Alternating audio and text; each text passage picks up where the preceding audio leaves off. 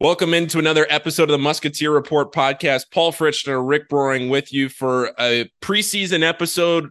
Rick, basketball right around the corner, not too far away. Last time we talked, Trey Green had just committed, but a lot of news since then. The schedule's been released, uh, and Xavier's landed three more commitments for the 2023 class. Reed Ducharme. Is it Ducharme or Ducharme? Ducharme. Ducharme. Okay.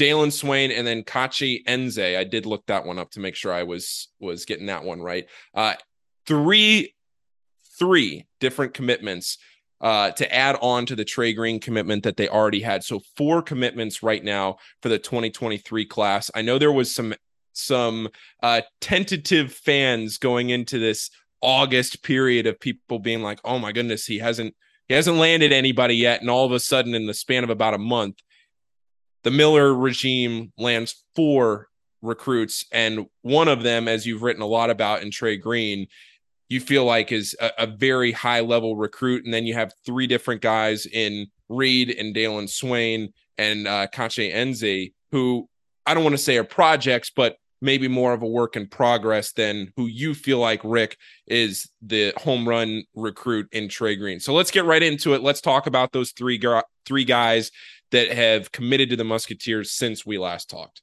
Yeah, Trey Green, we talked about on that last episode, but like you alluded to, I think he is special. There, I, I wrote this yesterday on Musketeer Report that there are certain guys where you watch them as high school prospects and you just say, I'll be shocked if he isn't a productive, really good college player. Trey Green is one of those guys who has fallen into that bucket for me. And I listed all the Xavier guys. I think I came up with nine guys that I, I would say were on that list for me. And you can find that at musketeerreport.com right now. But when you look at the careers of those guys, yeah, I tried to do my best because obviously this is doing it in hindsight, but I tried to do my best to say, here's how I felt about them at the time that they committed. Here's how I would have ranked those nine guys.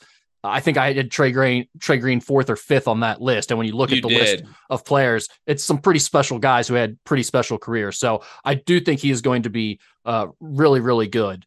I, I, I won't spoil the whole list, but I will say that you had him sandwiched at fourth in between Dez Wells at three and Naji Marshall at five. So if that gives yeah. anybody listening an idea of where you have Trey Green and how how much you feel like he'll be an impact player at Xavier. Now, when you're looking at that list, Rick, and when you're putting it together, are you putting that together to say that right away next season you feel like Trey is going to be a, a pretty much an instant impact? You feel like he has that college level type game right now that he can be an impact player right away, or do you see that that list is a reflection of where you feel like he might be as a senior? Yeah, I wouldn't say it's necessarily either. It's not really um, tied to when I think he's going to start impacting the roster, just that I'd be really surprised if he isn't a very good college basketball player. And now you may say, oh, yeah, I'm ahead of Naji Marshall. Naji Marshall is in the NBA now. You think he's a, a better prospect than Naji?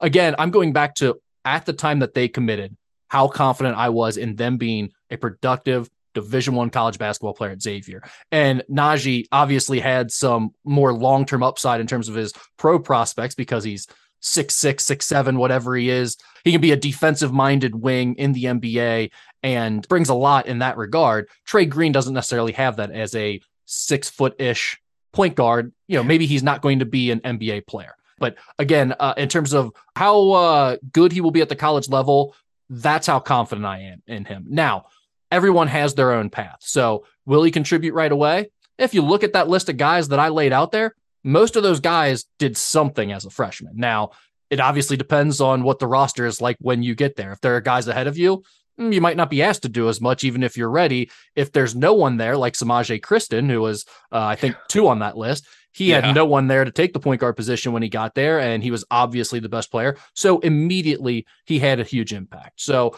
I would say it's quite possible that Trey will have a big impact as soon as he arrives on campus. But, you know, there's there's still going to be some like Desmond Claude could play a lot of point guard this year as a freshman. And then by the time Trey gets there, you've got a point guard who's already played a lot of minutes there coming back for his sophomore season. So uh, it's tough to predict exactly how his path will unfold. But again, I just think he's going to be really good.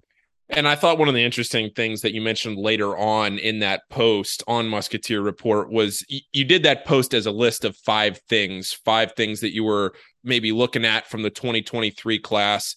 And right toward the end, you made a point about the roster turnover and the roster overhaul for next year. And before we get into the other three recruits that have have committed, I, I thought you made an interesting point about how you felt like maybe Cam Craft or Desmond Claude or Cesar Edwards, there, there's a legit possibility that one of those three guys could be the most productive returning player from last year, uh, or well, this from the year, previous season, from yeah. the previous season.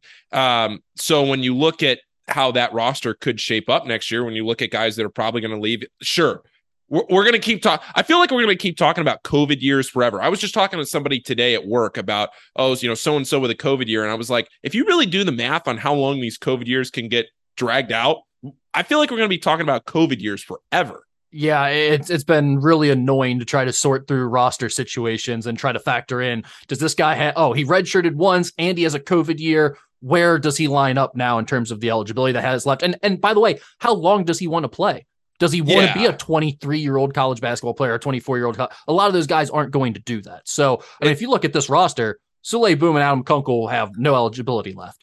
You have to assume Jack Nunge is done after this year. I think everyone agrees on that.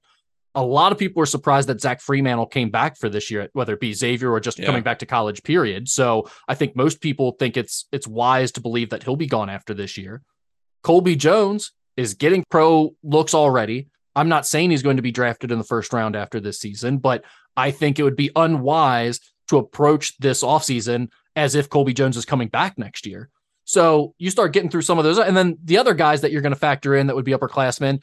I mean, we're talking about guys that really haven't found their way yet, that really haven't been contributors. So whether they stick around or not, it's tough to factor them in as one of your top producers, whether that be a Dieonte Miles, whether that be a KyKy Tandy, whether that be a Jerome Hunter, any of those guys. It's tough for me to look at you right now and say, oh, yeah, those guys will be back on the roster in 2023 24, and they'll be one of your go-to players. So I think it's very possible that we head into the 2023-24 season and you look at a guy like Cesar Edwards, Cam Craft, or Desmond Claude and think they're your best talent going forward. Yeah. And then at the same time, along with all of that, you're looking at four recruits plus potentially an international prospect, plus the transfer portal, everything else that's going to go into building that roster next year. And you have this year's roster, which seems to be the last year of this stable unit of the of the shift and the transfer from where we saw Travis Steele's his unit from last year now to this year. And then next year it's it's going to kind of be this new wave all, this new blood that's going to come in and have if, if you're looking at that Cesar Edwards or even Elijah Tucker you know guys that we haven't talked a ton about Cesar Edwards got time this past season but Elijah Tucker that's a complete unknown right now we can talk about more about him later as this podcast goes on but you're not going to have a lot of familiarity on that roster next year that you're going to be seeing on the court in this 22-23 season i think is, is kind of what you're getting at Yeah, and I think the the big point there is that's why this is going to be a big 2023 recruiting class. They already have four guys in it, and as you pointed out, I think we can definitely say at this point they are aggressively pursuing adding a fifth, and, and that's not going to be a high school prospect from the United States. It could be an international guy who are on a little bit different timeline. That's why we're kind of in a, a holding pattern right now after you had those four commitments. Or it could also be a JUCO guy. They went out and saw a, a JUCO forward who we've been talking about on the message board over the last couple weeks as part of this recruiting period that they're, they're currently in on the NCAA calendar. So it's going to be at least, I would say, a five man class. And then I think you can go into next spring. You may see another guy transfer too that you weren't necessarily expecting. And, and I'm sure Xavier will be aggressive in the transfer portal. So it's possible they add as many as six, maybe even more. I imagine six is probably around the limit of new faces that you're going to see added to next year's roster. So yeah, they're, they're definitely planning on a big overhaul. And that's why it was important quite frankly, that they were able to tidy this 2023 recruiting class up in, in such a, a nice manner as they did. It was very efficient. They got the Trey Green commitment coming right after he visited. Then you get the Reed Ducharme commitment like a week later. Then a week after that, you get the Dalen Swain commitment coming right off of his visit. And then uh, a couple weeks after that, Kachi Nze visits Xavier and quickly makes his commitment as well. The way that they were able to close the deal on all four of those guys and, and get it back to back to back like that to where you didn't have to wonder okay wait should we should we keep recruiting this other guy that's kind of interested in us, but we're maybe running second or third, or should we take a bigger swing? Like I can tell you right now, he just committed Taison Chapman, committed to Ohio State just today as we're recording this.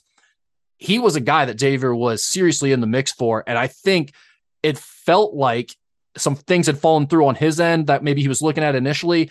He might have been coming back to Xavier and, and looking at Xavier more seriously as of a handful of weeks ago. But I think Xavier had really already laid out their plan. And once they had Desmond Claude and they knew they were getting Trey Green, it was like, I, th- like these are our guys. You know, we've we've already told Desmond Claude that we're not recruiting over him. He's going to have a chance to be a point guard and, and combo guard and, and handle the ball in our offense.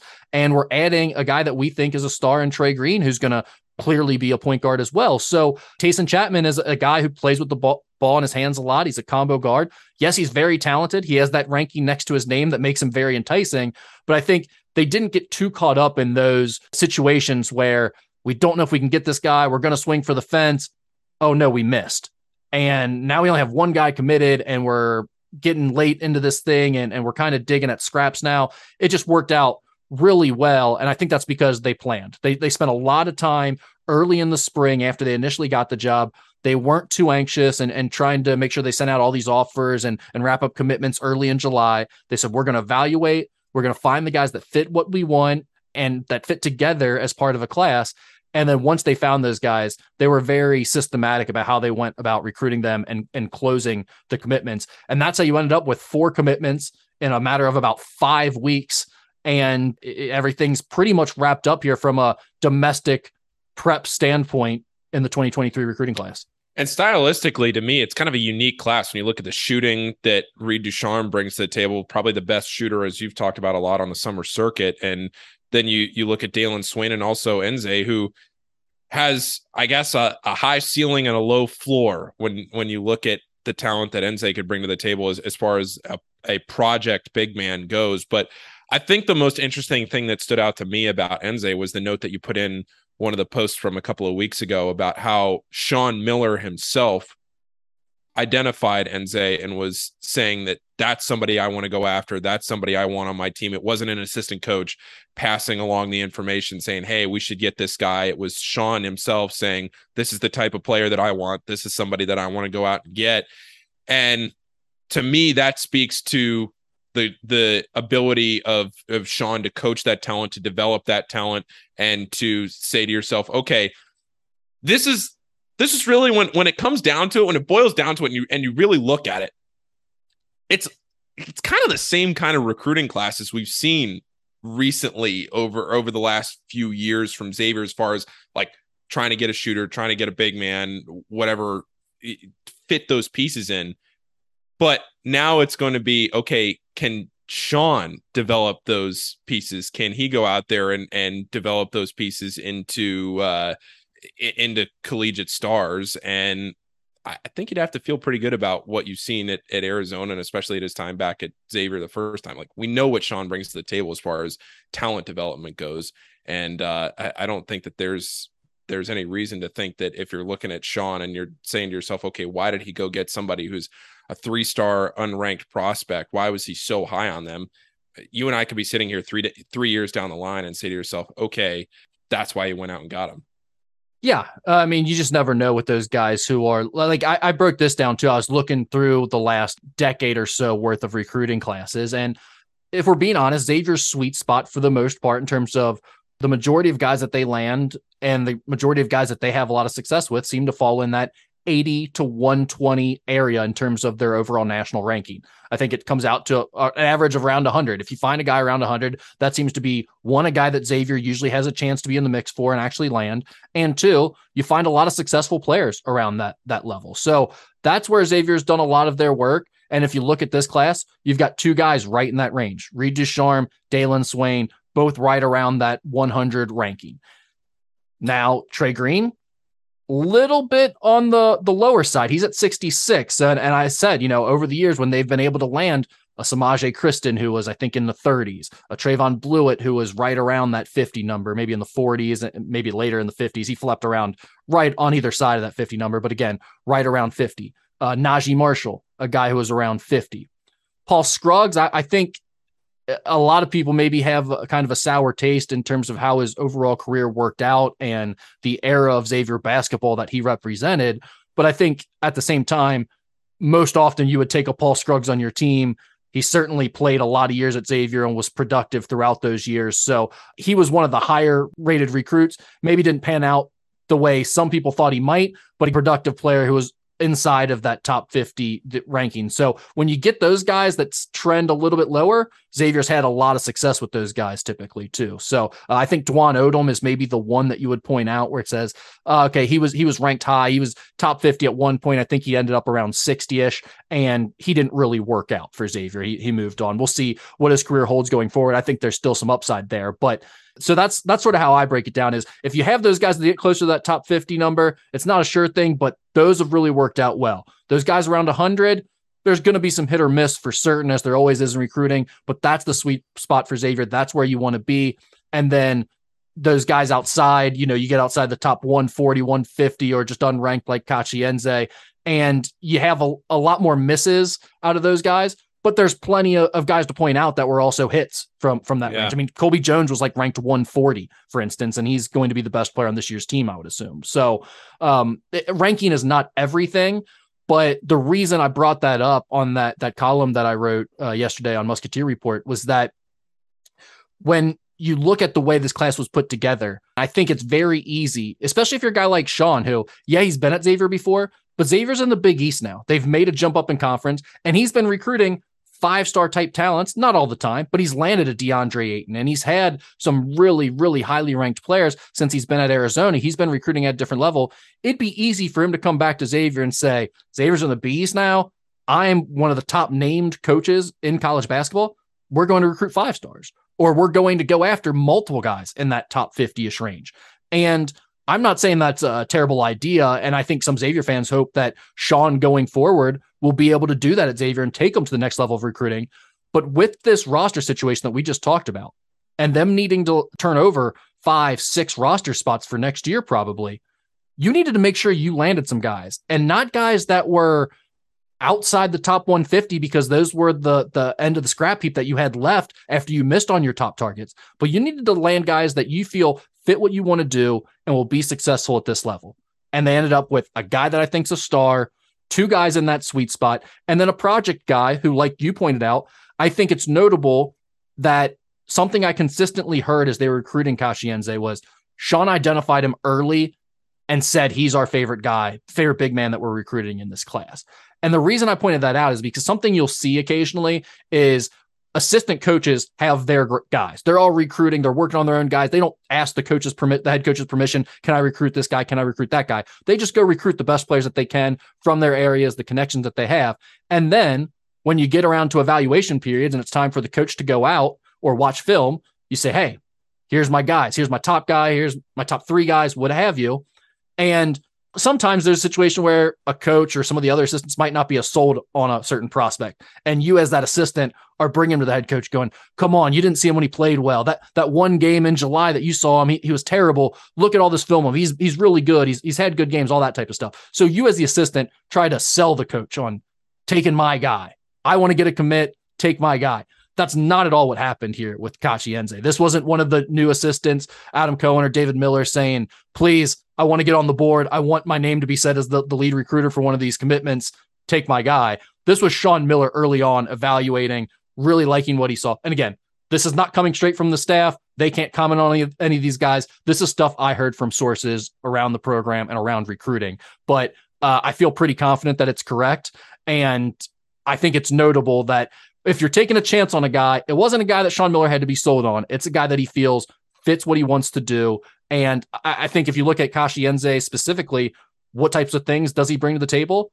It's length, extreme length, elite length. He's got like a seven two, seven three wingspan, whatever yeah. it is, at yeah. six nine.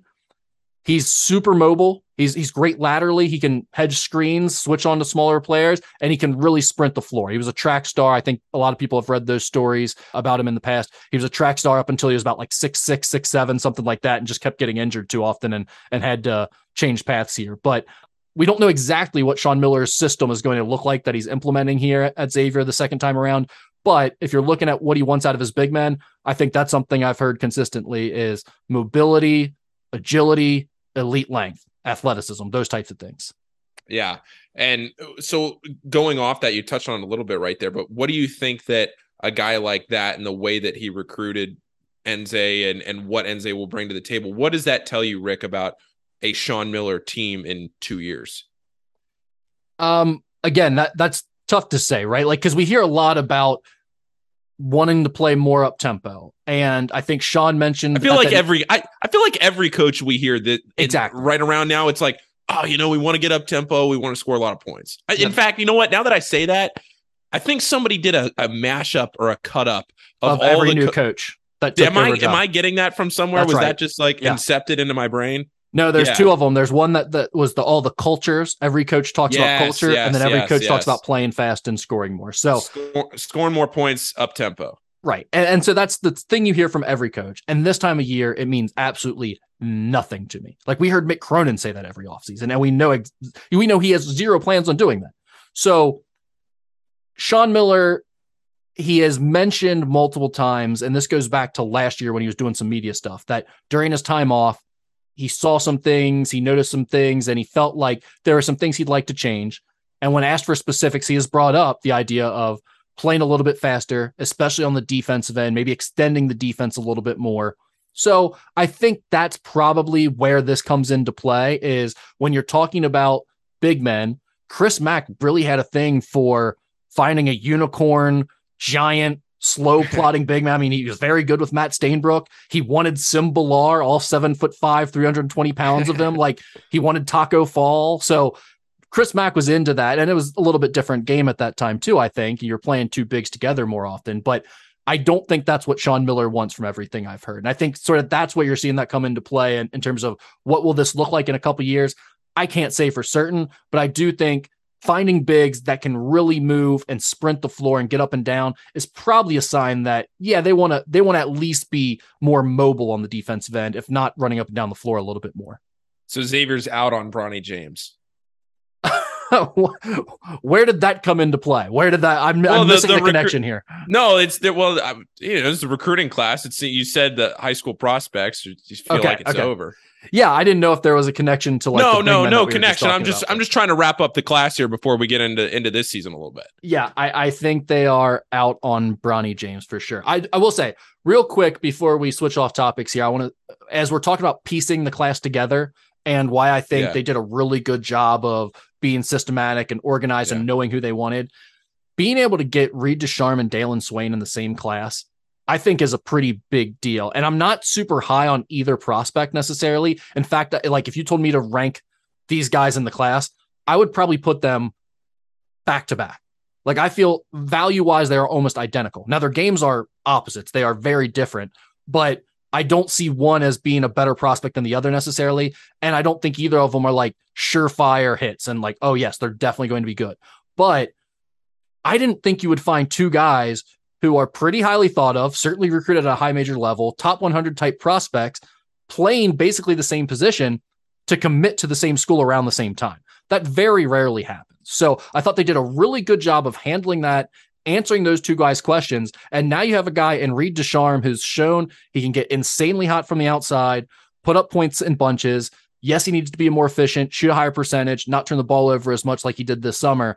But he gives you something offensively that I think this roster needs, period, which is guys that can put the ball in the basket and shoot from the outside. And then Dalen Swain gives you a long, agile, athletic defender who can get out in transition and maybe make some plays off the bounce in the half court as well.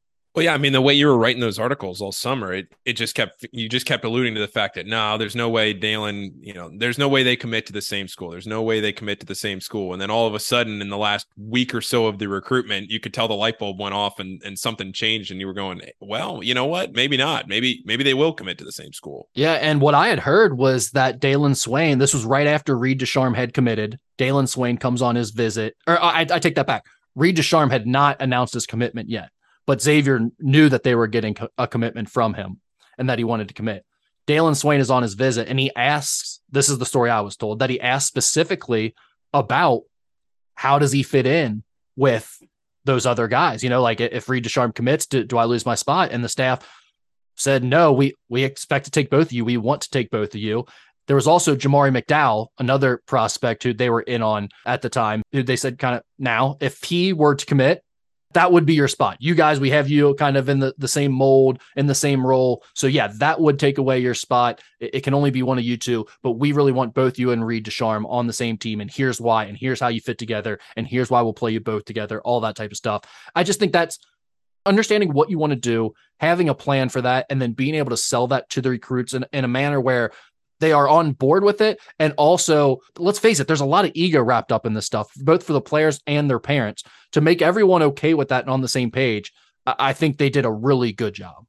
Okay. Well, so that's the recruiting class. Let's move a little bit into the upcoming season. Practice starts uh pretty soon next week, right? Yeah, we're we're we are wow. like a week away from it. In fact, I think it's a week from Wednesday. So uh, unbelievable. I'm, yeah, I'm not. I'll, I'll confirm on the message board, but I think that's right had feels like just yesterday and everything was going on with the NIT and now all of a sudden we're turning around and practice is starting and uh, we're here, so Paulie. I'm ready. It's it's unbelievable. I mean, I seriously, it feels like yesterday that we were in New York City or I was uh, in New York City for the for the NIT final and and now all of a sudden here we are and that's because you didn't starting. have that long baseball season this year to to keep you occupied. Oh my so. god, that's true. I was looking yesterday at the at the tweets from the minor league season because the minor league season ended. If you didn't make the playoffs, it ended on Sunday. And I was thinking to myself where I was when the minor league season started versus where it ended. I'll tell you what, it that is looking back at that season from last year and how some of these guys in the broadcasting world can stay in that for 20 30 years in the minor leagues like hats off to them because it is a long we don't need to get off on that tangent but my my friend jim kelch and broadcasting partner for nku jim kelch uh, he just wrapped up this week i believe doing louisville bats game so i, yeah. I get it fully. Yeah. Uh, well we mentioned we talked about practice starting next week so let me just start yeah. it here. Uh, i'm going to write about this for the website kind okay. of a, a, column similar to I did the five thoughts on the recruiting class. I'm going to do something with um, questions I have heading into practice or things I'm most excited to see heading into practice. Let me start there for you. What it, what stands out for you about you know this isn't the same as oh what's the most exciting thing for the season because those no. are different things than what we're actually going to find out during a couple weeks of preseason practices. If you were to go in and watch all these practices, what would you want to see the most? What answers would you want to have, or what questions would you want to have answered? Yeah, there's a couple that come to mind first. And the first thing that comes to mind, and this is something you might answer in the post, is the pack line dead at Xavier under Sean Miller? Or do they do you think they keep some elements of it? I mean, I have I have no idea. That's something I am definitely fascinated to see. We've heard so much conversation about that from Sean, nothing specific about the pack line. Adam and I both asked him about that when he first got the job, the day he was announced as head coach at Xavier, and I did a little write up about it. And it sounded like he was certainly not committed to keeping the pack line system at Xavier. So, uh, what will that what will that mean? Will it be a total overhaul and a total different way of doing things, or is it just taking a lot of things you do in the pack line, but again, extending the defense a little bit more and applying more pressure a little higher in the half court because that was something that he definitely talked about during some of those interviews over the summer and going back to last season. I remember last year you and I went to I don't know if it was the first practice or was right around the first practice and you and I were sitting there looking at each other and and how some of these guys had transformed physically. I remember uh, Colby Jones looked like a different person. Paul Scruggs had, he had looked like he'd clearly been in the weight room over the summer even though he was going into year 5 with Xavier. So even as some of these older guys progress through their career, it's always fun on the first day of practice when the season starts to get out there and see okay which one of these guys took the transformation? Which one of these guys had that great offseason that maybe we were led to believe from the the the coaching staff or the sources in the program telling us oh they had a great offseason. Oh we really like this guy. Or you know you hear about how much Zach Freemantle, how much publicity he's gotten over the offseason and how good of a job he's done in getting ready for this year. And then you get out there you roll the ball out there on the first day of practice and you say to yourself okay you can't read too much into this you can't read too much into the 5 on 5 on day 1 on September 28th or whatever it is on a on a first day of practice but you can still certainly pick some things up right away. So are, are there things that you're going to be looking for on day one? Is there something that comes to the top of your mind, whether it's somebody physically or whether it's Zach Freemantle and, and whether he's going to live up to what we've been hearing through the offseason, just preliminarily, something that you're going to walk in, you're going to sit down in the Cintas Center, Rick, on the first day of practice. I wish I could be there, but I'm going to be up in Hamilton in my job. Yeah, to be clear, I'm not sure how any of that works this year. I don't know. Oh, true. I didn't even think about anything. that. New staff. I didn't yeah, even think about that. A little different Yeah. era in Xavier basketball. So we'll Yeah. see how much access we get going forward and all True. that. It's we've been very, very lucky the last 13 years that I've been doing this. Chris Mack and, and Travis Steele both had a completely open door policy to where we were allowed to watch every second of practice and they talk to us whenever pretty much. So we'll see how that goes going forward. I can't make any promises there, but I'll still obviously get insights and have conversations with people who are there every day. But But but let's let's pretend you are Right. sitting down for the first day at Cintas next week. And what is the first thing you are going to want to look at? Well, you, there, I'd say there's two things sort of towards the top of that list, and you mentioned Zach Freemantle, so I'll start there because I do think while you know we're not going to know is Zach Freemantle having a bounce back year, so to speak, just by preseason practice. Like he's going to look good during five on O drills. You know, he's going to look good going against Elijah Tucker, whoever's guarding him on the, on the first day of practice in the post because he's significantly older. They play against each other every day, all that stuff. We won't find out really until the season starts if he's back, but the little bits and pieces we've gotten from Sean Miller so far have been very positive about how focused and driven Zach Freemantle is and how we we need to see him because his body's in great shape and and he's poised for a, a big season and all that. What does that look like? You know, what I mean, like they're seeing something. So, what will that look like on the first day of practice? I never thought that Zach has looked like uh, necessarily a bad practice player. He usually comes with pretty good energy and all of that stuff. But I am curious to see what does this Zach Freemantle bounce back year campaign look like over the first days of practice? Do we see any type of notable di- difference? Physically, does he look different? Mentally, does he seem like he's in a better spot or more confident? Uh, is his offensive game back in, in some way that it wasn't last year? So that's something I'll have my eye on. But I would say, even more so than that, I'm curious to see does Souley Boum belong at this level? It's something that we may not know just from a few weeks of practice prior to the season, but He better. a ton hinges He better. Oh my goodness, he better. right? I mean, like we're all just penciling him and saying, "Oh, starting point guard, a guy who was a volume scorer, played some on the ball, but didn't play point guard all the time. Played plenty of shooting guard at, in his career." We're just all saying, like, yeah, Xavier's going to be fine. They're plugging another another shooter at the point guard position from a, a low major school. I'm not convinced that that's just going to be a okay right away. So I'm interested to see can Souley Boum handle it at the Big East level? How does he look in practice? And him having a couple good weeks of preseason practice doesn't mean he'll be a great Big East point guard, Yeah. but it we also might know in those first couple weeks if he's not able to handle it. If he can't cut it in those practices, then uh, you might have a problem on your hands. So I'm curious to see that just because I really don't know much about him. I've only watched his UTEP synergy tape, and that's it. So we'll see what he looks like in practice. And that's going to be a fast moving turnaround if they figure out two weeks into the deal that they're going to have to figure out another option. Yeah, and I mean they've said nice things about him, so it seems like you know I know he he struggled with some type of injury when he first got here, so he missed a couple of weeks of workouts. He was a little slow to get get in the mix, so they haven't seen him as much this summer as they've seen some of the other guys in those four hours a week that they have to work out on the court together. But And uh, it- that's that's a big plot point I think for this season. The the one thing I will add, and this is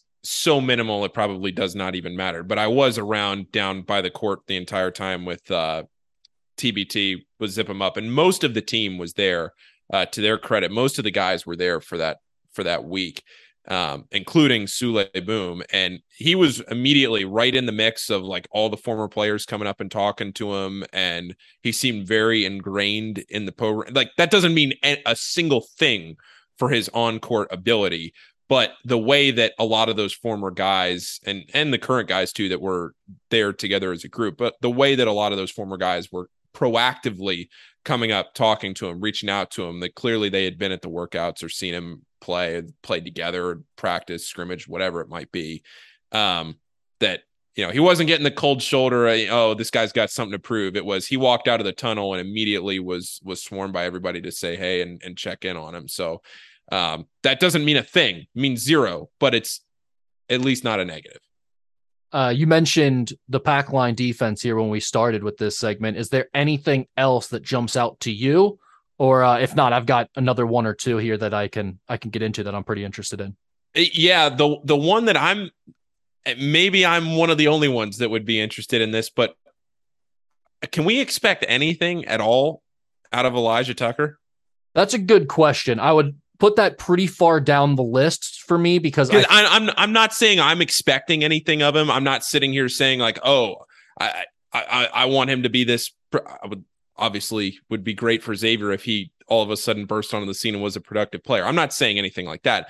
I'm just asking like he's been part of the program now for a couple of years. He's been around, he's practiced, he's been hurt, but he's not, he's not on the court. So right.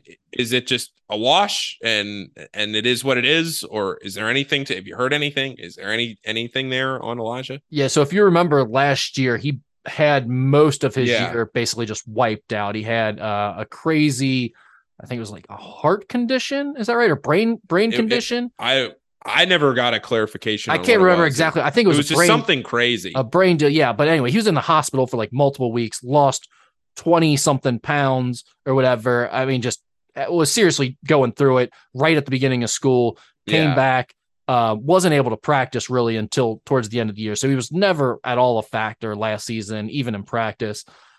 The little bit I saw towards the end of the year, I didn't see any type of signs that would suggest he's going to be a contributor this year. So I would have that pretty far down my list of things I'm interested in just because yeah. my expectations are so low for yeah. him right now. I mean, but yeah, that I'm being said, way.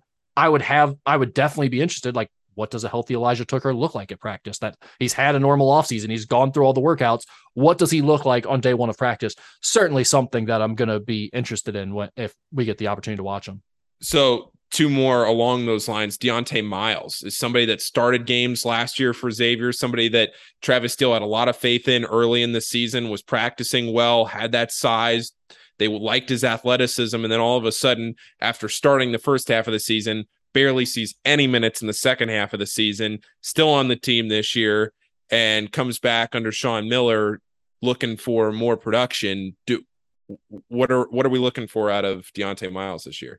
Yeah, I mean that's I would if so if I'm ranking those kind of three guys towards the the bottom of the roster that you would say that that just weren't really a factor at all at the end of last year. You're talking about Dieonte, KyKy, and Elijah, Elijah Tucker. Yeah. That's how I would rank them, is in that order. I would say Dieonte is the one I'm most interested in just because he's seven feet tall. He's athletic. He's shown some decent things. He has shot blocking instinct. He does everything you ask of him. Every single year we've heard during the offseason that he looks great and he's making progress. Even this one, Sean Miller has seemed to taking taken a liking to him. Now, we just spent a couple minutes talking about what they're looking for out of their big man position going forward. Dieonte Miles possesses a lot of those things. So it would seem like he is in that mold that they are looking for. The question is, can he just do it in real time at the college level? Can he handle the physicality? Can he process what's going on and handle a new system? Because it seemed like it took him a little while to get used to the old system. So uh, those would be my biggest questions. But yeah, I mean, I would definitely have that in my mind. I was like, does Dieonte have a chance to break into the rotation? Because I don't know that the the minutes at the backup front court spots are clear right now, to be quite honest. So that would definitely be on my list. And then, I mean, look, as much as I'm uh, worried about saying this for what it might mean on the message board. I'm Uh-oh. I'm slightly interested in seeing what KyKy does too with the a fresh start. Yeah. I mean, he was a guy that was I'm with on you. the all freshman team, and we were talking about coming back as one of the most important players. Just it wasn't I, that I long ago. People, so. I think people, maybe they don't, but I, I think some people kind of forget that he was on the all freshman team and produced at a pretty high level his first year. Yeah, but then, don't get me wrong. I'm like one person who is 100% like, while I acknowledge that, I'm also saying he did nothing in the opportunities he got on the court that would suggest yeah. you could still be playing. I'm like, I thought that was the right decision to bench him, to be quite yeah. honest. But to your point, I think there's still reason to believe there might be some upside there. And certainly, I think he needed a fresh start at this point. Yeah, and he and he gets that now with the new coaching staff. So the last thing that I guess I would say I'm I'm interested in and interested to hear your thoughts too from practice is uh, that you have generally the same roster this year. Obviously, a new point guard, um, but generally with Colby Jones, Jack Nunge, Zach Freemantle, you're seeing a lot of familiar faces there on the court that you saw last season. But with the new coaching staff, what's what's the difference in style of play for this year? What what and I'm not necessarily asking you to answer that. We can look back at what he's done at Arizona, um, but in general, what what kind of team does Xavier look like offensively this year? And if you have thoughts on that, Rick, obviously, or, or from things that you've heard. Yeah, I mean, the only thing I know is exactly what you guys have heard as well. If you've listened to those interviews that Sean Miller did going back to last year as he was doing the, the podcast, the, the Field of 68 and the one with his brother. Um, he did a couple of off-season podcasts as well with people. And then after he got the job, he did a few more. So there have been bits and pieces of comments where he said things about what he might do or what he plans to do with a new job when he gets back into the game. And, and now that he is back in the game, I don't think any of those clearly answer exactly what a Sean Miller system looks like now at this point. So I guess Chris Mack and Travis Steele both came from the Sean Miller coaching tree, basically. Uh, Travis got his start when Sean was there, and then he became an assistant when Chris took over. I think most of the things they did came from Sean Miller era Xavier basketball. How much of that is going to remain the same? I think a fair amount but there's no doubt that we're going to see some differences. And I guess that's that's my big question when we get to practices. Are there other noticeable differences aside from uh, maybe changing the pack line defense? Is there something offensively that we can pick up on that they're trying to do more of? Um, and that just, I have no way to answer that at this point, but it's certainly something that I'm interested in as we get into the next few weeks. Yeah, uh, the schedule came out since the last time we've talked. You and I will do our whole schedule breakdown. We'll we'll do our preview of the season as practice uh, goes on a little bit. You have a chance to see and talk about the team and everything. So we're not going to do our whole preseason. That's that's you'll know when that's coming uh, down the line. But the schedule did come out, so maybe quickly we can go over this here for a little bit. I thought Xavier's schedule, and I was on the Twitter Spaces with Fanta uh, like right after the schedule dropped and we were talking about how Xavier's schedule set up. I don't always get overly excited about the schedule because we know what 20 teams they're going to play, what 20 games they're going to play. We know they have to play everybody home and away. It's hey, just go do it. At some point, like you just got to go do it. But every once in a while, every every few years, when you get that situation where it's like, oh man, you're playing four game four away games in this stretch with these teams, and you have a Wednesday and a Sat. You know, you, you look at those things. It's like, why'd they do that? I didn't really see any of those on the schedule this year for Xavier. Right? There was like February, they had four of their seven games are away, but was there was there any stretch to you? I, I didn't see any stretch that stood out to me that was like a de- I mean, because even the one that to me is like, oh man, is Connecticut, Villanova, Creighton on New Year's Eve, then January 7th and January 11th. But two of the three of those, Connecticut and you and and Creighton, are home. And in between Connecticut and Villanova on the road, there's a week in between. So uh, you're smiling though. So what what were you going to say? Uh, the only thing that uh, stands out to me is that last game on the schedule. I have to imagine the very last thing that Xavier fans wanted to see as the final game on their schedule this year was Butler. Oh, Thad Matta at home on March 4th? Well, I'm just saying from the standpoint of how Xavier's season has ended I mean, isn't that isn't that how we've ended each of the last two seasons? Is them not finding a way to beat a bad Butler team? I mean, Butler is, essentially, but well, it was DePaul in the in the Big East tournament in the COVID year, but they also could have basically clinched their NCAA tournament berth by beating Butler in the last regular season game. The last, it's at least two, if not three years, that Xavier could have beaten Butler and gotten into the NCAA tournament. Yeah. So so last year it was the it was the Big East was, tournament when they lost to Butler. Yeah. Yeah. And then the year before that was it, the last regular season game, right? Uh no, it was the Big East tournament on the Wednesday night game again. So but they guess, all but but wasn't that back to back? Didn't they play Butler in the last regular season game too, or or, no, or was, am I wrong? It was at Marquette. Oh, two years ago? Yeah, the 20, okay. 2020 21 season. Okay. Uh, was at Marquette on March 6th, the Saturday, and then Butler at home, Big East tournament. Anyway, I've got a terrible memory when it comes to that stuff, but all I can think of in my head is Xavier not being able to find a way to beat a, a battered, bruised, and beaten down Butler team multiple years to keep them out of the NCAA tournament. And this year, that last game of the regular season will come down to beating yeah. Thad Matta and Butler at home. And l- like, let's face it, maybe the Xavier team will be way better than expected, and they'll easily be in the tournament by that point. But more often than not, Xavier is on the bubble when you come down to the end of the regular Yeah. season. So uh, you have to imagine that game is going to play some type of thing. Yeah, that Kamar Baldwin game, that was the COVID year, or well, the that was right before COVID hit. That was 20, 2019 20. 20. 20 that was 1920. That was the one I was thinking of. So there was So that was the last there. game of the regular season. And that So- was the last game. But that was what I was thinking was too. I had I had my years mixed up. Yeah. Yes. So I, I didn't remember exactly either because they played DePaul right after that in the Big East tournament and lost to DePaul as well. So they lost three straight there. That game Providence, should be Butler, expunged. That Yeah, game should be expunged. That is ridiculous. that that game. I mean, what? the- I'll never That- forget that stretch for me because NKU won the Horizon League championship on Tuesday night. That was my first year calling games. So we win the Horizon League championship. I'm going to the NCAA tournament on Tuesday night. I'm eating pizza filled breadsticks at Kilroy's till 2 a.m. with NKU admin after the game. It's it's bliss.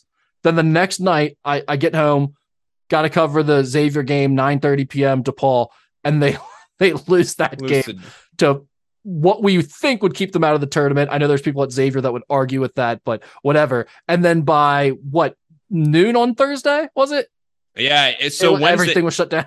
yeah, Wednesday night, I was sitting at Dana's watching that game against Butler, or that no, the DePaul game. I was watching the DePaul game in the first round of the Big East tournament at Dana's, and then that was uh, at the same time when Rudy Gobert tested positive for COVID. I was sitting there at the same time. So then I was looking at one of my friends, going, "Okay, what's so what's going to happen here? Are we gonna are we gonna keep playing this tournament? Because that was when the NCAA or the NBA suspended the season.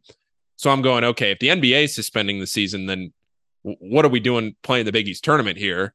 And Uh, like Xavier- St. John's and DePaul was playing the next Saint- afternoon or something. St. St. John's, I think, played Creighton the next Okay. the next day because that's when we got the Red Storm when when the when the bird was just sitting in the crowd at MSG. That's right. sitting there Yep. by itself, and that that meme of the the bird just sitting up there by itself. Um, but yeah, that was that year. So now to tie that all back into the schedule this year, you have Butler at home. To, hey, maybe it's maybe it's some vindication this year. Maybe it's a new coach, a new coaching staff, some guys on the team that remember those things, and maybe maybe this year is a vindication. I I will say right now that I think that this Xavier team is good enough that that game won't matter in the sense of a a, a, a bubble or a. I don't think Xavier fans will be worried going into that March fourth game on at home uh, on on senior night. I don't We will see. We will we see. will see, we will see we will see but i just i just don't think xavier fans are going to be worried going into that game we might have just done the worst like throwback callback segment in the history of podcasting. no Not- doubt Not, only did we remind Xavier fans about the turmoil and pain they've experienced over the No last doubt. three seasons, we also did a trip back in time through COVID three years after the fact for No no, reason at all. no doubt Really yeah good work by us. uh but but yeah i mean t- to to go off of that for a second rick and i think xavier i think the national narrative about xavier is starting to trend pretty positively yeah, it's it's too um, positive. and and if you look if you're starting to look at articles that are coming out of, of preseason predictions if you're starting to look at things that are are are coming out about Xavier and the Big East and where teams are going to land the national narrative is really I don't want to say this as in it was ever negative but it's really starting to turn positive for Xavier towards the point where you had Norlander saying they're going to be a did he say they were going to be a top four team in the Big East or they I- going to be a top four seed in the tournament? Because there's a big difference there. But I make a point of not listening to Matt Norlander, so I could not tell you. but I, but I'm saying that's a national voice that I, I know. I just I just missed it. I don't have yeah, the answer for yeah. your question. Oh yeah, yeah, yeah, yeah. That that that that's uh that that's somebody that Oh, there's has a a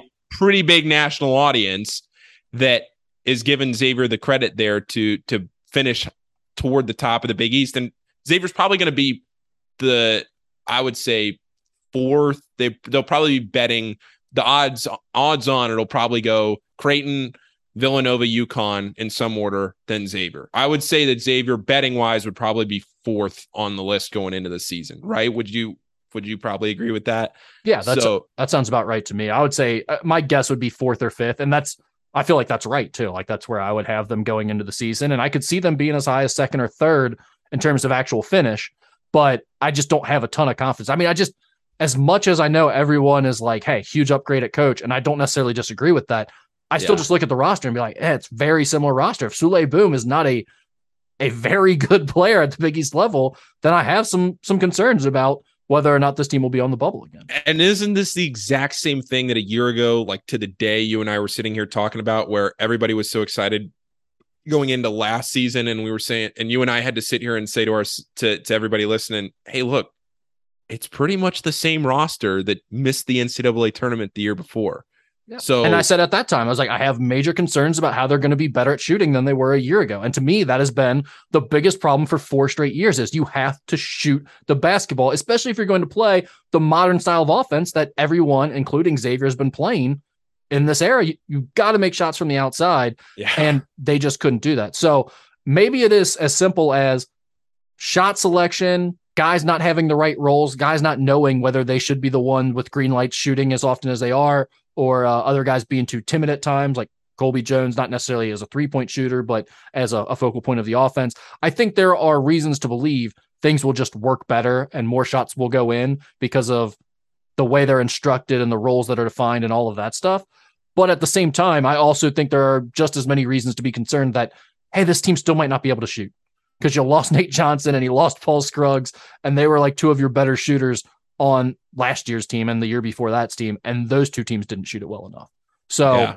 that those are just kind of my thoughts. Again, I'm not. It's not. It's not that Xavier's going to be bad. They were already a team that was on the cusp the last couple of years.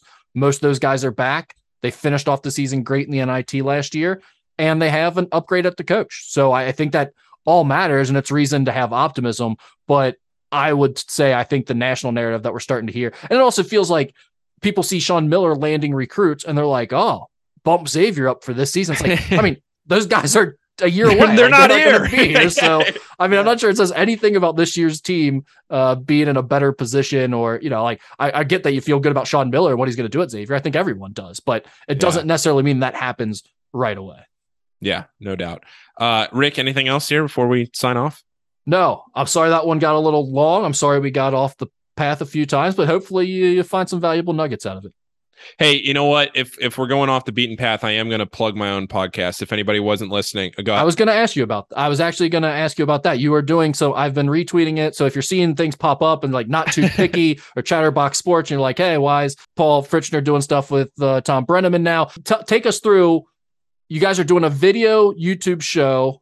You can also can you also get it as a podcast? Yeah, yeah, it's everything is available as a podcast. So so just real quick in the in the 30 seconds here. Uh Chatterbox Sports is I'm working there full time. I'll still do everything with Xavier uh and the Big East this year. I'll probably be a little bit uh more actually with the Big East. I'll be at Media Day uh in October. The I, I've already talked to the Big East about some more things that I'll be able to do kind of going off of what I did like when I went down to San Antonio with Villanova uh in March. More of those types of things this year, especially as Fanta has some more opportunity that he's moved up the ladder at Fox. So some of those things are being spread around. Um, we'll see how that all looks when when we get into the season, but um, none of that is changing. I'm also doing the Dayton football play by play for their home games too this year, which has I mean had the first game on Saturday. That was How, how. Xavier fans been taking you tweeting about Dayton football? Are Xavier fans enjoying that or no, Oh, no feedback? Uh, you know, I oh, they, is there really even? I mean,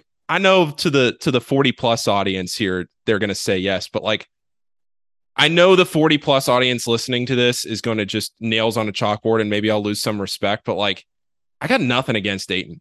Oh. My only, my only, my only we did experience. not we did not clear that comment before we did this podcast. I'm not sure. I might have to no i mean out. like like my only experience is beating them my best friend went to dayton like if there was a rivalry there yes i would treat it like cincinnati oh, but- So you're you're little brothering them right now. You're saying they don't even absolutely i'm i'm, Okay. I'm 100% saying that that like Okay. I like they're that. like not playing them like i got nothing you know it's like okay whatever you know if if we played that if, if xavier played them every year and that was a, a game that like you got up for then okay but like I love I love this. It's like, hey, if our uh, recap of the Butler and DePaul losses to end your season the last three years weren't enough, also, I don't mind Dayton anymore.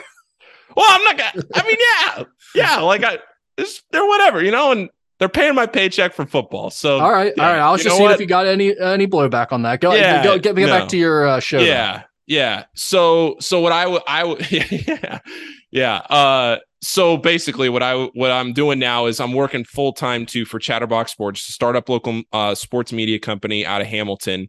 If you've heard of them, uh, it's because they've done high school sports for three years now. They started back in 2019, so they do a game day show every week on Fridays. If you see me tweet about that, they do like a game of the week type show. Will be uh, Princeton Fairfield this week. At, at Nippert next week for Elder and Moeller should be a good game. Um, so those kinds of things every Friday. But what we've started to do now this year, I started with them in August. I've known the guys that started it for a while. Um, they hired Tom Brennaman to give him a second chance at, at his career. So he comes in every day and does a a two hour show from 10 to noon every day. It's on YouTube. It's also available on podcast format if you want to listen to that. But I am also doing my own show. It's it's you know Tom's not on it. It's it's my own thing um, that I'm doing. It's a sports betting show um, called Not Too Picky. The two is a numeral two, not too picky. But you can find it on Apple Podcasts, Spotify, Stitcher, anywhere that you can find it. I'm tailoring this to people in Southwest Ohio. It's it's every Monday and Thursday from uh, about two to three in the afternoon. It's live on YouTube. You can, like I said, also find it in podcast format, which is how I know a lot of the people that are already listening are listening in podcast format. But in Southwest Ohio, we're hitting every line that's available, especially once college basketball season comes around. We're gonna have a ton of content with, you know, Wright State, Dayton, Xavier, Miami, UC, NKU, all of that, all those teams. We'll we'll cover all the local teams. I'd like to think it's probably one of the only shows where you're getting FCC and Bengals and Reds lines and you're mixing all that in with Miami of Ohio lines too and all that in, in one spot. Um, but I know that everybody here that's listening might be pressing the fast forward button because they're not a gambler. But oh, sports betting is coming to Ohio on January 1st. So I'm tailoring this show not just to the people that know everything and know all the verbiage and know what betting is. I do know all of that, but I'm tailoring this to the beginner too. So I'll do some 101 segments. I'll do some things for people that, hey, it's coming down the line. Maybe I just want to do it a little bit for entertainment, have some fun, and I want to be able to go to a bar and have a conversation and know what a money line is, know what a spread is. We mix all of that into um, to to be a little uh, educational, I guess I would say too. So everybody, so you know what you're doing. I always say though too, with people get all worked up if they don't like if they're not in gambling or they don't like it, they get worked up and and talk about like I I just want sports talk. I don't I don't need the gambling. And I always tell them in a lot of ways, talking about gambling and the lines, it's like the truest form of sports talk you actually get because usually people are just debating like who is going to win or lose and why. You you get away from a lot of the other drama stuff and yeah, this, this guy uh, got you know has a girlfriend that doesn't exist or whatever. Like there's not as much of that when you're doing the betting talk. So if you're just a sports person and you want to listen to some local sports yeah. talk, Paul will do a good job with that, I think. And, and I will say this is very much like the um the Pat McAfee or the Barstool shows where you've got a great setup. I mean, it's all video. You can get on YouTube, live interact with you guys in the YouTube chat. Yeah. You've got producers right there with you, but it's multi-camera that's switching throughout the thing. I mean, like the the production of this deal is high level. Yeah, it, it, I'm I'm really excited about it. Like honestly, I, am really excited about it. If anybody's listening and and has anything that they want to hear more of, I'd I'd love to hear from you. It just got off the ground. Our third episode is this Thursday. But like the guests that I have lined up are are really high level guys in the sports betting industry and, and professional bettors that have been around the industry for a long time, guys from the Action Network, guys from from all over um, the betting industry that really know what they're talking. There's obviously entertainment too. Um, I'm, I'm, bringing on Mike Schmaltz from Xavier. He's going to come on and, and do a, a, weekly couple minute segment. I'm sure you'll come on when we get into co- college. I don't want to speak for you, Rick, but Happily, I, I know anytime you need me. I, know, I'm already I'm, in the chat. I'm already in the chat. You uh, are already, and you gave some show. winners. You gave it's a good. parlay winner over the weekend. Yeah, but uh, we we missed the Bengals team over. We did. So, we yeah, did. Tough well, break, but yeah, that was a tough break. Yeah, we can talk. we can talk about that in the chat on Thursday. I will. Yeah, I will watch your show again. Absolutely. So just just to wrap that up here real quick. So th- it's called Not Too Picky. Uh, with a two on it, but the uh, the show's available on YouTube to watch it. If you want to watch it, it's on Chatterboxes Sports uh, on their YouTube channel Mondays and Thursdays at two, or you can just subscribe on a podcast, leave a rating and review. That would uh, that help me out as we get this thing going. But but yeah, like you said, I think that's the most important thing too is that yes, like we're including the lines and we're including things that we talk about, but it allows you to talk about the game and bring on, you know, I won't just bring on betters. I'll bring on guys that write about the teams that we're covering. I'll bring on guys that are insiders on the team to say, hey, what do you know about this? How might we be able to find an edge on this or or that? So there are I would say 80% of the elements to it are just talking about the teams and breaking down the games. And then at the end, you say, okay, here's why I'm doing this or that. So, all right. That's so Jan- January 1st is when betting will be legalized in Ohio. So that's yes. kind of the big date to watch out for as we ramp up. You'll get us ready for that. And uh, you did a great job with your debut show last Thursday. I watched the whole thing. I missed this past Monday. I'll, I'll catch up on that. But um, it works out nice for me because we do the skinny podcast in the morning on Thursdays. I edit it and like I finish up basically right around the time you're going to be going on. So then I can uh, yeah. uh, tune in there. So good so deal. compare our picks. All right, Rick. Uh, thanks everybody for listening. Hope I didn't piss too many people off with my Dayton take, but look, they're just they're harmless. They're harmless to uh, me. How do you feel about Wright State? Uh, Be careful here. Uh, swine, swine. You hate them. Just say it. Dayton Why not, not as bad. Wright State the worst. Look, Rick, you just never know who I'm going to have to call a game for in this area.